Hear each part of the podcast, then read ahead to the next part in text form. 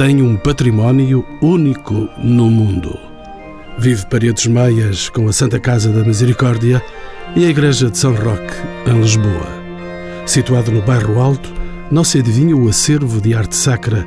que aqui se conserva há mais de um século. Instalado na antiga Casa Professa dos Padres Jesuítas, a primeira sede da Companhia de Jesus em Portugal, o Museu de São Roque reabriu ao público em dois mil e oito, depois de uma vasta remodelação por dois anos, tendo sido duplicada a área museológica. Orivesaria, escultura e pintura estende-se por entre um conjunto de mais de uma centena de paramentos de tecidos nobres, bordados a ouro e a fio de seda para as celebrações litúrgicas na igreja contígua, onde se ouviram pregações eloquentes como as que aqui fez o padre António Vieira em mil seiscentos e quarenta e um. O culto das relíquias, incentivado pelos jesuítas, contribuiu para a criação de um conjunto de faustosos relicários, o segundo maior do mundo, exposto neste templo dedicado ao santo protetor da peste. No correr do museu, há sinais evidentes da arte portuguesa, europeia e luso-oriental, materiais em marfim, madrepérola e porcelana, originários da Índia, do Próximo Oriente, da China e do Japão, campos de evangelização dos filhos de Santo Inácio de Loyola. Sobressai aqui, pelo seu caráter de exceção, a Capela de São João Batista, encomenda a Roma de Dom João V. É a nona capela da Igreja de São Roque, benzida por Bento catorze e chegada a Lisboa em mil setecentos e cinquenta e dois, dois anos após a morte do Rei Sol. É a Capela do Esplendor,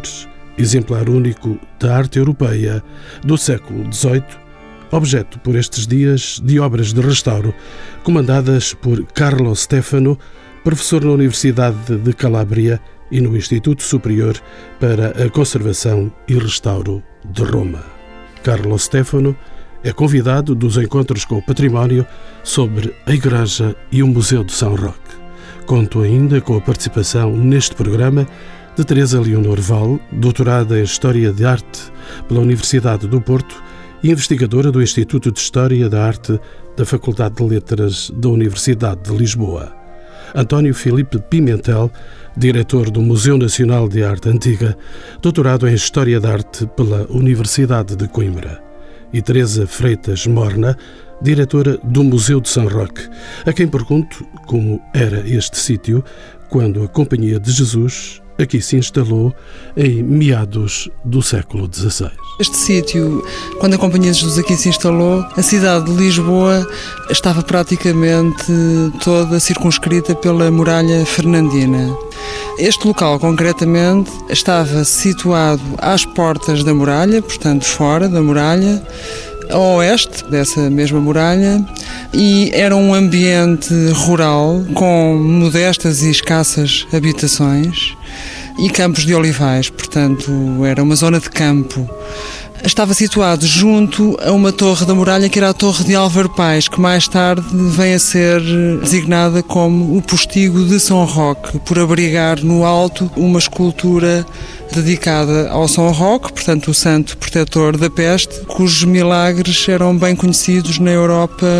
meridional. Portanto, este terreiro de oliveiras, quando os jesuítas chegaram, existia aqui um cemitério onde estavam sepultadas as vítimas da peste, na sequência de vários surtos que tinham assolado Lisboa, em particular o último de mil quinhentos e cinco, e também uma pequena capela dedicada ao culto do São Roque, que o rei Dom Manuel I mandara erigir para conservar, para guardar uma relíquia que tinha pedido a Veneza. São circunstâncias dramáticas que trazem aqui e para aqui os jesuítas e esta igreja, que mais tarde haveria de subir. Uh, exatamente, portanto, os jesuítas quando chegam em mil quinhentos e cinquenta e três, desde logo, pela sua localização privilegiada do sítio, lhes agrada este local para construir a sua igreja, e constroem esta igreja com a fachada virada para a cidade e para o Tejo, e vão, naturalmente, contribuir largamente para a urbanização desta zona da cidade, portanto, do Bairro Alto de São Roque. Pelo prestígio e dinamismo que tinham, vão também atrair para aqui, para este local da cidade, as grandes elites que aqui se instalam e constroem os seus palácios e casas senhoriais, contribuindo largamente para a nobilitação do bairro. Professor António Filipe Pimentel, a construção desta igreja pelos jesuítas permitiu práticas litúrgicas inovadoras. O que é que se passava então no meio litúrgico católico? Ora bom, estamos em plena contrarreforma, de que os jesuítas vão ser especiais protagonistas, vão criar um novo sistema de congregação religiosa que não tem que ver nem com a tradição medieval das ordens patrimoniadas rurais, nem com a tradição mendicante que se lhe seguiu. São uma congregação de padres seculares, não de monges em vida claustral, dedicados especialmente à pregação e ao ensino. Por conseguinte, com práticas que, por um lado, exigem o envolvimento da comunidade escolar, por outro, a interação, se se quiser dizer, histriónica com a comunidade que lhes importava captar. Por aí estava em desenvolvimento o Conselho de Trento. Claro, exatamente. Portanto, eles vêm já na sequência do Conselho de Trento, e as características do espaço litúrgico que os jesuítas pretendem estão essencialmente ligadas a essa atividade da pregação. Portanto, mais do que ao lado formal da liturgia, eles estão apegados exatamente a esse espaço de liberdade que lhes permite interagir, comunicar com a Assembleia. A Casa de São Roque é a primeira casa professa construída em Portugal e, portanto, é um colégio, especialmente é um seminário, não é, para a formação dos próprios jesuítas, e uma igreja para interação com o público, sendo que o especial protagonismo que eles têm nesse movimento e nesse momento histórico faz com que esta igreja se torne um dos pontos de maior visibilidade da cidade, e isso vai pressionar completamente a evolução, que aliás é muito complexa, do plano desta igreja. A doutora Teresa Morna é a diretora deste museu, já o dissemos. É possível É possível indicar-me sucintamente alguns dos aspectos mais relevantes deste riquíssimo espólio artístico que está aqui nesta igreja? Ora bem, em primeiro lugar, destacar a importância da igreja como monumento de arquitetura, portanto, um edifício arquitetónico que se pode considerar que tem, de facto, em Portugal, características verdadeiramente modernas e inovadoras para a época, pelas suas características e pela sua especificidade, e depois Depois reúne efetivamente coleções artísticas de excepcional qualidade, que abrangem vários períodos, desde o final do Renascimento, passando pelo maneirismo, depois todo o Barroco até ao final do século dezoito. Conserva raríssimos acervos de pintura, escultura, orivesaria, talha dourada, azulejaria, e de facto neste conjunto eu destacaria em primeiro lugar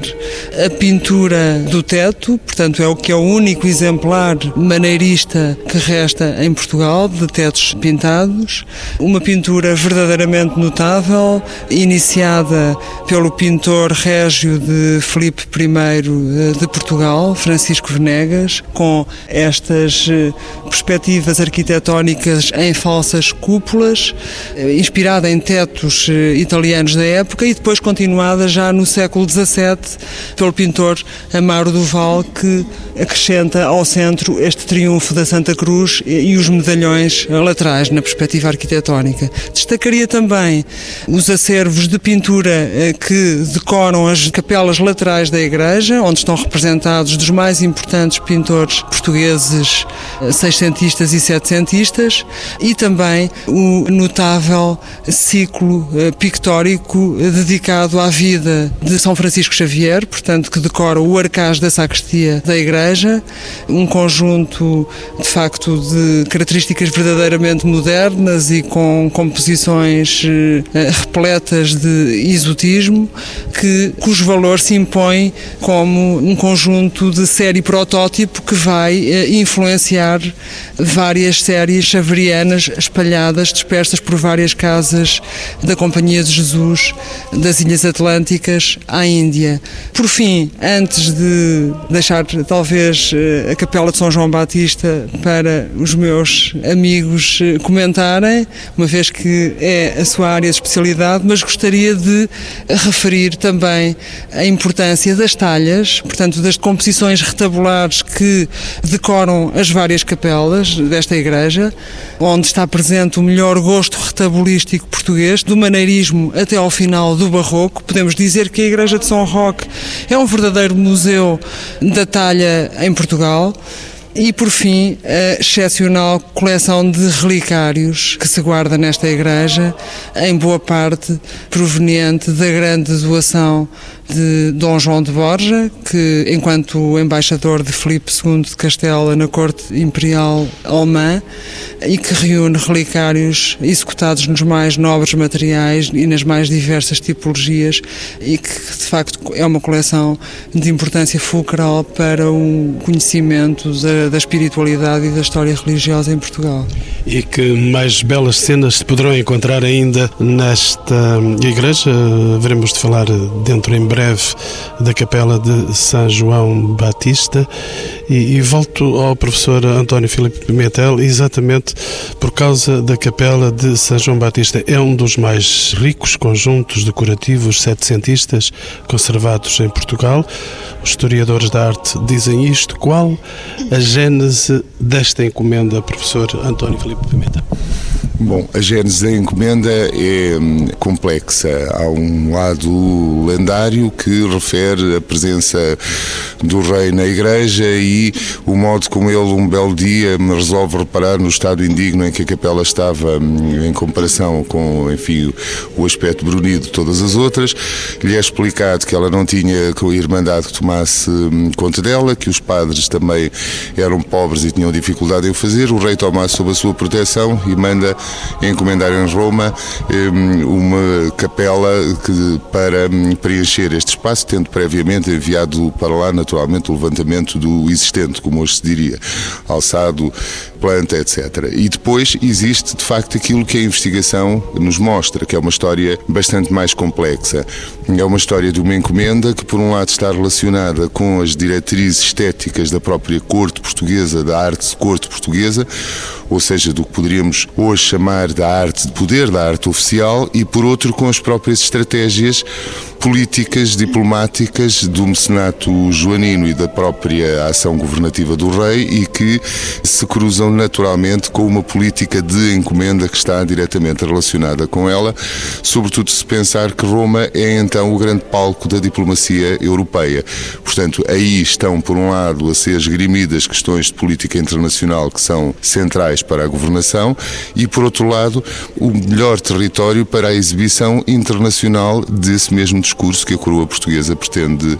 afirmar. E se pensar que em mil setecentos e quarenta e oito, que é exatamente o ano a seguir à conclusão da capela, a coroa portuguesa adquire finalmente o direito ao título de Majestade Fidelíssima, que significa equiparar Portugal às potências católicas de primeira grandeza, a Áustria, a França e a Espanha, podemos perceber a extensão e a magnitude dos problemas políticos que estão a ser trabalhados então pela diplomacia portuguesa junto da Santa Sé. E isso, porventura, explicará melhor a razão desta encomenda, em reforço, aliás, tanto do ponto de vista de volume de obra como do ponto de vista da própria opção estética, com aquilo que é verdadeiramente a grande encomenda que está a ser feita em Roma nestes anos e que é a da nova Basílica Patriarcal anexa ao Paço da Ribeira. É, portanto, neste puzzle complexo que tem que se inserir a encomenda da Capela São João Batista. Haveremos de saber dessas quebras e dessas danças de diplomacia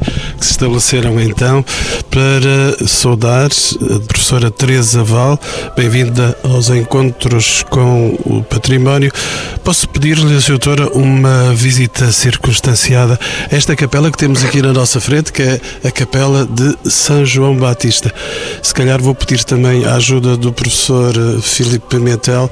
para me dar também outros olhares sobre este lugar magnífico que só nos extasia estando diante dele. A Capela de São João Batista deve ser entendida, antes de mais, como aquilo que nós designamos a obra total do Barroco, ou seja, o concurso de uma série de disciplinas artísticas, de componentes artísticas, para um resultado harmonioso e capaz de surpreender e de cativar o observador.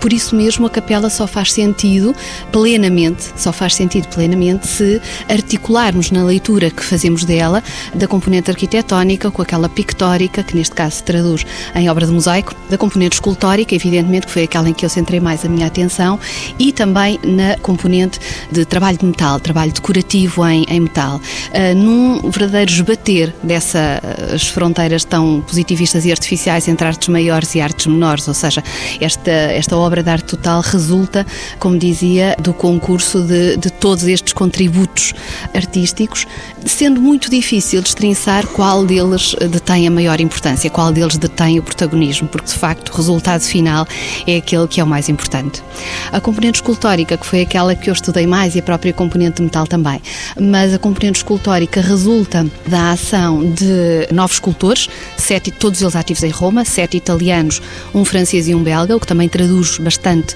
o panorama que se vivia uh, em Roma na, na altura. E por muito que me interessa a componente escultórica, devo dizer que ela não é de todo protagonista, é precisamente mais uma peça deste puzzle que é a obra de arte total da Capela. Quanto à parte de metais, à qual eu dediquei também a minha atenção, a componente ornamental de metais, também ela traduz muito bem o que eu dizia de uh, não existirem fronteiras relevantes entre artes maiores ou menores ou decorativas, como... Metais e pedras também, senhora? Também, também, evidentemente. Na componente de metais nós vamos encontrar artistas tão diferenciados como grandes ourives e meros, entre aspas, metalistas, por exemplo. Portanto, todos eles a produzirem o mesmo tipo de trabalho, o mesmo tipo de peças, para a obtenção deste notável resultado final, que depois, precisamente, este brilho dos metais, do bronze dourado, que é o que domina na Capela, dialoga de uma forma notável com a policromia das pedras, precisamente dos mármores e, outros, e outras pedras que aqui encontramos. E a pintura, que está exposta com quadros conhecidos da iconografia religiosa católica, professor António Filipe Pimentel, um relevo maior ainda para essas figuras que estão aqui colocadas diante do quadro de São João Batista. A iconografia da Capela é, curiosamente, uma das chaves dos seus mistérios, digamos assim, e daquelas que permitem atravessar a tradição lendária e introduzir o conhecimento histórico. No início da encomenda é a única parte que está definida, que se segue de Lisboa como diretriz para uma encomenda que aparentemente é livre. As pinturas deveriam ser encomendadas a Agostino Masucci, que depois são passadas para mosaico por Mattia Moretti, que é aquilo que nós estamos a ver, mas aí o professor Carlo Stefano será verdadeiramente o especialista, e representam o batismo de Cristo, a anunciação e o Pentecostes nas uh, sobreportas. Ora, é exatamente por aqui que nós conseguimos perceber a razão da apropriação política da Capela, porque a Capela original era não da invocação de São João Batista, mas sim da invocação do Espírito Santo. E o que acaba por sobreviver na nova reordenação é sim o Espírito Santo, com certeza, porque é por sua intercessão que Cristo é batizado, mas com protagonismo para São João Batista, o santo taumaturgo do Rei, o santo onomástico, e para a Virgem também, que é outra das diretrizes centrais da ideologia do discurso religioso de Dom João V. E, por conseguinte, é a partir da presença espessa destas três pinturas que se define um programa iconográfico que é, por transposição, o da própria exaltação do Rei como outro João, exatamente como outro, outra ponte entre tempos, tal e qual como com Dom Manuel I tinha acontecido na aproximação entre ele e o próprio Emmanuel, figura de Cristo. Professor António Filipe Pimentel, posso ainda perguntar-lhe como é que se enquadra esta capela na política mecenática joanina? Enquadra-se na política mecenática do rei, no sentido em que o mecenato artístico do rei, para além, naturalmente, de gosto estético e gosto pela estética, o rei é, obviamente, apegado e seduzido pelas matérias de arte, em todo o caso, enquadra-se no contexto contexto genérico da sua própria política e da sua afirmação política. Os anos de mil setecentos e quarenta, a capela é encomendada em finais de quarenta e dois, são os anos do culminar da sua política diplomática de afirmação internacional e, por conseguinte, de consagração de Portugal dentro do eixo da cultura católica e das potências católicas, que eram onde estrategicamente lhe importava e era lógico que se afirmasse, como potência de primeira grandeza. E, nesse sentido, a encomenda artística em Roma funciona como demonstração internacional de capacidade realizadora, capacidade financeira de encomenda, mas funciona também como forma de dar visibilidade àquilo que está a acontecer em Lisboa. Se as obras de arte fossem produzidas, concebidas e realizadas integralmente aqui, não teriam naturalmente a mesma visibilidade internacional que a que resultava de uma encomenda desta escala prodigiosa, se pensarmos ainda por cima que ela constitui um reforço e um programa anexo de uma encomenda infinitamente mais vasta, que é a da Basílica Patriarcal, a Capela Real do Paço da Ribeira, e que, precisamente por serem obras que se inserem no tal conceito de obra de arte total que a minha colega Teresa Val acabou de enunciar, mobilizando uma panóplia vastíssima de disciplinas artísticas, se dispersa por e distribui por aquilo que é a nata das oficinas artísticas romanas da época. E se pensarmos que em Roma existe o hábito e a cultura de frequentar as oficinas dos artistas, assistir às grandes obras que estão em curso, etcétera, e que tudo isso se passa num bom monde, digamos assim, que envolve a grande sociedade local e, naturalmente, a cúria eclesiástica onde existem as representações diplomáticas, podemos perceber o impacto internacional e político que estas encomendas têm. E a própria necessidade de reforçar a encomenda da Patriarcal com uma encomenda que ainda venha culminar esse processo num ponto onde justamente começavam de algum modo a surgir rumores sobre uma erosão da capacidade financeira do rei. Há por conseguinte aqui muito de estético, naturalmente, na definição morfológica da capela e que vai alimentar a grande polémica arquitetónica da sua concepção, mas também muito de político no sentido do valor e da importância estratégica desta encomenda. Professora Teresa Val, ia a dizer? Ia a dizer precisamente, só para sublinhar o discurso do meu colega António Filipe Pimentel, que a visibilidade destas encomendas régias em Roma se traduz de forma muito concreta em duas grandes mostras que são feitas em palácios romanos, por ação do embaixador Dom João V, o Manuel Pereira de Sampaio, que é de facto um homem que interpreta de forma extraordinária aquilo que uh,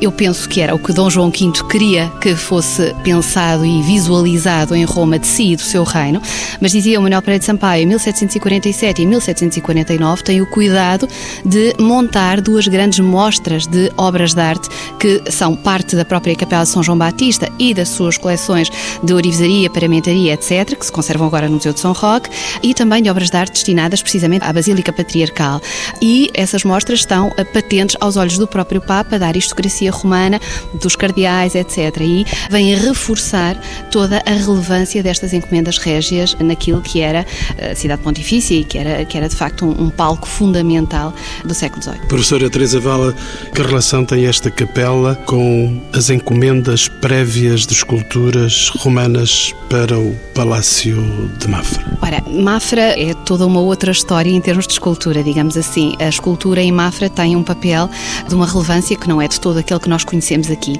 As ligações podem ser feitas através dos próprios escultores. Sem dúvida que os escultores que tinham agradado à corte, trabalhando para Mafra desde os últimos anos da década de vinte e a primeira metade da década de trinta do século dezoito, voltam a ser convidados para trabalhar para a Capela de São João Batista. Não há, de facto, uma sobreposição de nomes, mas há, indiscutivelmente, um reconhecimento do contacto prévio que tinha sido feito para a grande encomenda de Mafra. Professor António Filipe Pimentel, sabe-se pela correspondência trocada com Roma que a corte portuguesa teve alguma influência no desenvolvimento deste projeto.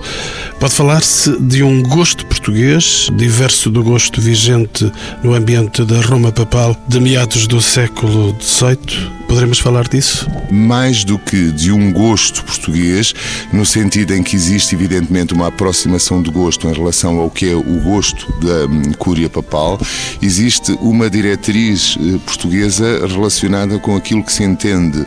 no ambiente estético da corte portuguesa, dominado ideologicamente por uma figura que é João Frederico Ludovice, que um gosto e uma diretriz essencialmente clássica e classicizante. Aliás, é no seio desta polémica epistolar e gráfica também que se desenvolve com Roma para a encomenda da Capela que vai surgir uma das raras expressões que nos permitem perceber esse sentido, que é quando Ludovice diz que se trata de uma capela real e que a sua arquitetura deve ser nobre, séria e rica por oposição ao gosto caprichoso que seria o do barroco. E nesse sentido o que existe é, de algum modo, é uma espécie de divergência de uma história que é hoje até, enfim, pitoresca, de equívoco no próprio ato da encomenda, porque, como referi, a encomenda de início não tem mais constrangimentos do que o programa iconográfico e, portanto, é entendido e pretende-se naturalmente que seja uma parceria de arquitetos dos quais faz parte Luigi Vanvitelli, também porque acaba de ser nomeado arquiteto papal, logo era suscetível de dar a maior visibilidade à encomenda e, portanto, ter-se-á entendido em Roma que a encomenda era livre do ponto de vista morfológico, mas quando chegam a Lisboa os primeiros desenhos de Vanvitelli, percebendo-se que ele tinha optado por uma via essencialmente barroca, plástica, a tal via caprichosa, inicia-se de facto um ponto de colisão com o que são as diretrizes impostas a partir de Lisboa. E a partir daí, de facto, Lisboa, a partir de Ludovice, não simplesmente pelas críticas que faz, mas pelos desenhos que envia, vai submetendo a obra paulatinamente aos critérios definidos por aqui, que eram aqueles que estavam a imperar sobre a patriarcal e que, de algum modo, aí sim no plano arquitetónico, eram a decorrência também dos conceitos que ele tinha materializado e exemplificado na direção da obra artística do Real Edifício de Mafra. Professora Teresa Val, com a capela, com esta capela de São João Batista veio também um conjunto invulgar de alfaias litúrgicas e de paramentos. Que características especiais têm estes objetos aqui expostos no museu? Tanto a coleção de ourivesaria como aquela de paramentaria, mas sobretudo aquela de ourivesaria pode dizer-se que é um conjunto único no mundo. Reconhecido não, não, não por mim, uh, obviamente, mas por outros estudiosos, inclusive os nossos colegas italianos, que têm a perfeita noção de que no Museu de São Roque se guarda, de facto, uma coleção de ourivesaria barroca italiana, muito concretamente romana, sem par. Não só em contexto nacional, mas em contexto internacional. Nós não temos em Itália nenhum conjunto de ourivesaria barroca romana do século dezoito como aquele que pertence à Capela de São João Batista e hoje se pode apreciar no Museu de São Roque. Isto não apenas pela qualidade, a elevada qualidade artística dos ourives envolvidos na realização, na concretização desta encomenda, mas precisamente pela, pela noção de conjunto que temos aqui. Porque, obviamente, em contexto italiano temos peças que são passíveis de serem comparadas, mas pontualmente com algumas das que que encontramos aqui. Mas como conjunto é de facto único e merece por isso mesmo toda a atenção, seja do ponto de vista do estudo, seja do ponto de vista do público, porque é de facto um conjunto absolutamente notável. Ainda não nos vamos daqui embora, como diria a canção. Doutora Teresa Morna, São Roque foi diferente após a expulsão dos jesuítas pelo Marquês de Pombal. Como é que se processou a passagem dos edifícios para a Misericórdia de Lisboa, que faz Misericórdia aqui ao lado? Ora, a Santa Casa da Misericórdia de Lisboa tinha sua sede original situada na zona ribeirinha da cidade, portanto na Igreja da Conceição Velha, construída ao tempo de Dom João terceiro, edifício que ruiu quase na sua totalidade com o terremoto de mil setecentos e cinquenta e cinco. Ora, os provedores de então viram seriamente dificultadas as condições para prosseguirem com a missão caritativa da instituição na sequência desta calamidade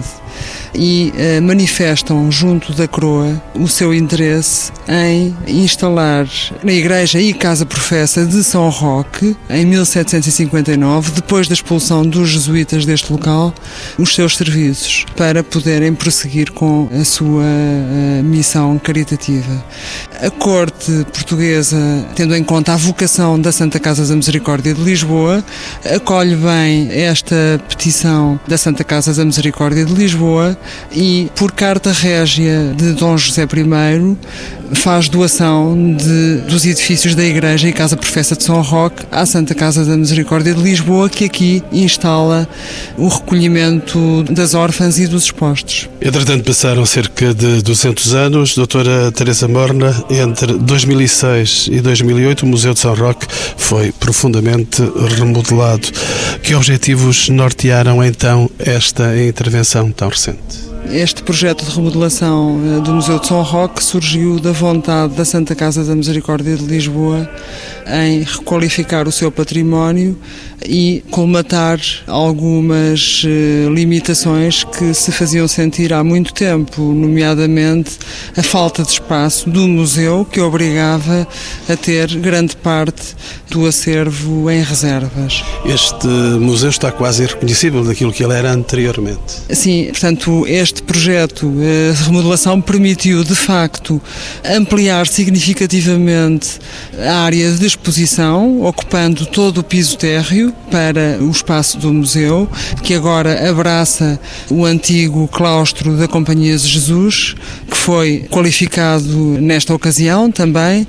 Foi possível também melhorar significativamente as condições de apresentação e de conservação das peças, portanto, neste contexto de remodelação, todo o acervo do museu foi objeto de campanhas de conservação e restauro, e foi também possível melhorar significativamente as condições de informação existente e disponibilizada para o público, e também criar infraestruturas de acolhimento e apoio que oferecem agora aos visitantes do museu condições de conforto e de bem-estar. Professora Teresa Val, que características distintivas tem este museu? Sobretudo, uh, tem agora um espaço uh, central dedicado à Capela de São João Batista, às coleções da Capela de São João Batista. E eu penso que esta atenção que é concedida às coleções da Capela no museu renovado contribui também para uma ligação mais intensa e mais evidente entre a Igreja e o museu, que não se verificava anteriormente, que se traduz agora num acesso direto entre uh, museu e Igreja, mas que depois se vê sublinhado precisamente uh, por essa atenção, não queria dizer protagonismo, mas pronto, mas posso usar o termo, uh, concedida às coleções de facto notáveis da Capela de, de São João Batista. Doutora Teresa Morna, ia dizer também? Um, eu julgo que, como características que distinguem este espaço, é também uh, importante, e para que se perceba este espaço na sua essência, importante o facto de reunir uma das mais importantes coleções de arte sacra a nível nacional. Coleções essas que se encontram no seu contexto de origem, ou seja, tem não foram uma profusão, tem uma profusão de paramentos imensa aqui. Sim, portanto, de facto o museu tem uma coleção com uma diversidade de paramentos verdadeiramente única, em particular no que à Capela de São João Batista diz respeito, com um conjunto de cerca de cento e cinquenta peças, portanto, nas diversas cores litúrgicas, portanto, nas seis cores litúrgicas, e depois com técnicas de bordado que variam de acordo com a utilização dos paramentos. Portanto, temos paramentos, três tipos de paramentos, paramentos bordados a fio de ouro, que eram para ser utilizados para a ocasião de missa festiva e missa solene, e paramentos de seda, que eram para ser utilizados em ocasião de missa quotidiana, portanto, nas diferentes cores litúrgicas. Hoje, com a remodelação do museu, é possível usufruir de toda esta coleção, porque toda ela foi também objeto de trabalhos de conservação e restauro, e pode agora ser vista uh, no núcleo da Capela de São João Batista em sistema de rotatividade. Portanto, todos os anos alteramos uh, o conjunto de paramentos uh, na vitrine da Capela de São João Batista. E sem querer misturar os paramentos com atividades pedagógicas e de estudo, queria perguntar-lhe, doutora Teresa Morna, uh, que atividades pedagógicas de facto e de estudo e divulgação são aqui desenvolvidas? Ora, o museu, depois da sua remodelação, foi criado um serviço eh, educativo no museu, portanto em dois mil e nove, e eh, consequentemente foi eh, definido um plano de ação cultural eh, e educativa com eh, o objetivo de alargar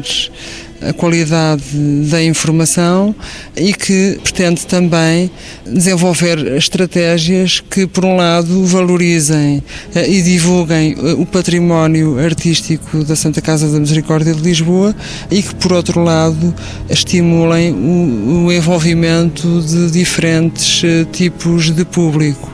Neste momento, através de ações variadas e educativas, como visitas temáticas, conferências, workshops, visitas oficina, o museu desenvolve atividades dirigidas a variados segmentos de público, desde o público infantil ou juvenil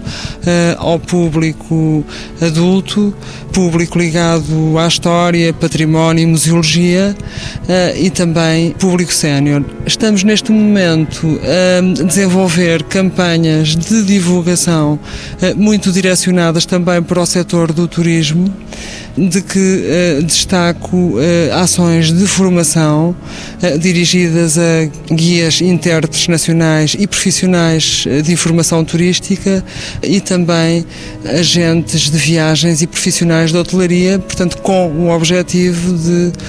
de dar a conhecer os recursos patrimoniais do museu e da Igreja de São Roque e também para que, em particular, o museu seja incluído nos roteiros turísticos. E esta igreja incluída na abertura a concertos que de vez em quando aqui acontecem? Sim, portanto, todos os anos é realizada aqui na igreja uma temporada de música em que são de facto transmitidos concertos de música clássica em que o próprio, é utilizado o próprio órgão, que é também uma peça verdadeiramente notável do século dezoito. Carlo Stefano, bem-vindo aos Encontros com o Património. Este historiador, restaurador italiano,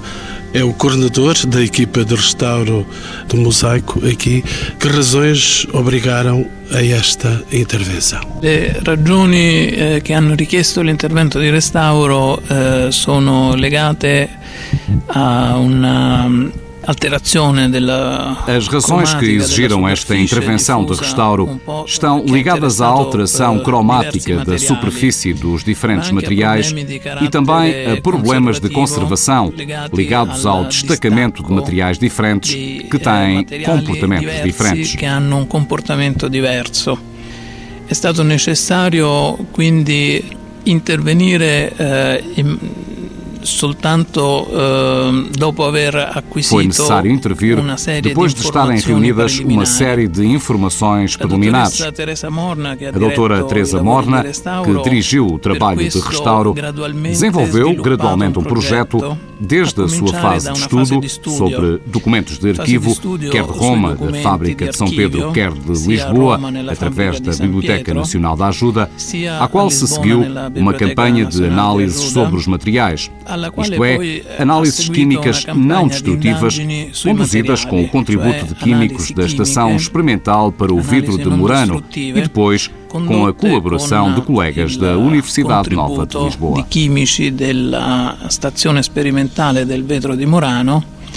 e depois anche com a colaboração de colegas da Universidade Nova de Lisboa. Carlo Stefano, fala-nos eh, das dificuldades que encontrou na realização deste trabalho. As dificuldades estão ligadas à alteração do vidro, isto é, à alteração que decorre da composição química deste material. O vidro é escolhido para estas composições em mosaico por ser um material estável e durável, para poder conservar ao longo dos séculos as cores originais da pintura. Já a pintura a óleo sobre tela sofre alterações, alterando-se os vernizes e as cores. No caso dos mosaicos, as cores podem conservar-se sem alterações ao longo dos tempos, tal como tinham sido concebidas na origem. É um mosaico único este que está aqui nesta igreja? È un mosaico unico perché eh, questi musicisti lavoravano solamente per la fabbrica di San Pietro in Vaticano. Sim, porque estes mosaicistas trabalham somente para a fábrica de São Pedro, no Vaticano. Na Basílica de São Pedro, conservam-se painéis de altar em mosaico feitos pelos mesmos artistas, pintores e mosaicistas que apresentam as mesmas alterações cromáticas. As alterações cromáticas são manchas de tonalidade castanha e cinzenta que alteram totalmente a policromia original dos mosaicos, portanto, a pesquisa foi orientada com o objetivo de perceber as causas desta alteração e decidir como intervir. Conseguentemente, como intervenir.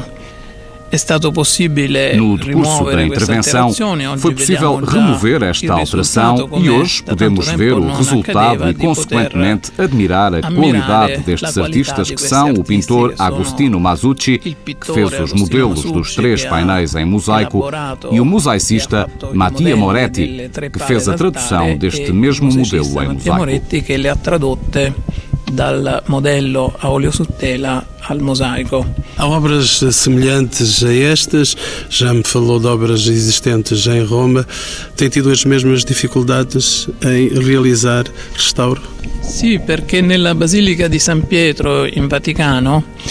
ci sono pale d'altare realizzate dagli stessi pittori. Questi pittori per Sim, na Basílica de São Pedro, no Vaticano, existem efetivamente painéis de altar feitos pelos mesmos pintores, nos quais se verificam os mesmos problemas de conservação. Non può sopportare l'alterazione o il deterioramento delle immagini sacre che la decorano. Para que estes pintores conseguissem obter uma composição em mosaico com um efeito semelhante ao da pintura, estamos em Roma, a sede da Cidade Eterna, numa igreja que não pode aceitar as alterações das imagens sacras que a decoram, era necessário que na fase de produção se modificasse a composição do vidro com a produção de ticelas mais opacas e com graduação de cores, mas que acabaram por resultar menos estáveis, sofrendo alterações com o decurso dos tempos.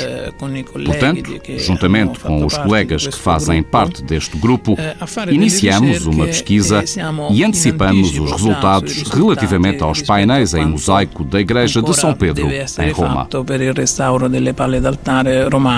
Esta é a troca de saberes entre Portugal e a Itália,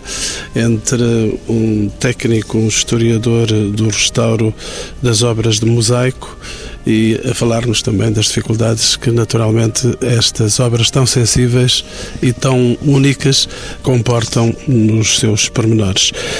Uma última questão ainda, e gostaria de a pôr à diretora do museu, doutora Teresa Morna, que surpresas nos reserva ainda este museu no futuro próximo? Eu diria que a curto, a curto prazo, já em abril, no dia dezoito de abril,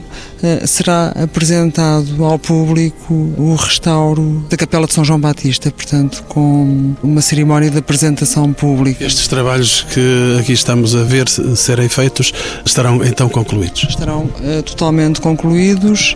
Depois, em torno desta uh, cerimónia de apresentação, entre os meses de abril e maio, serão desenvolvidas no museu uh, um conjunto de atividades educativas e culturais em torno da Capela de São João Batista e do seu restauro, das quais destacaria desde já, portanto, visitas temáticas em diferentes idiomas, aos sábados, e também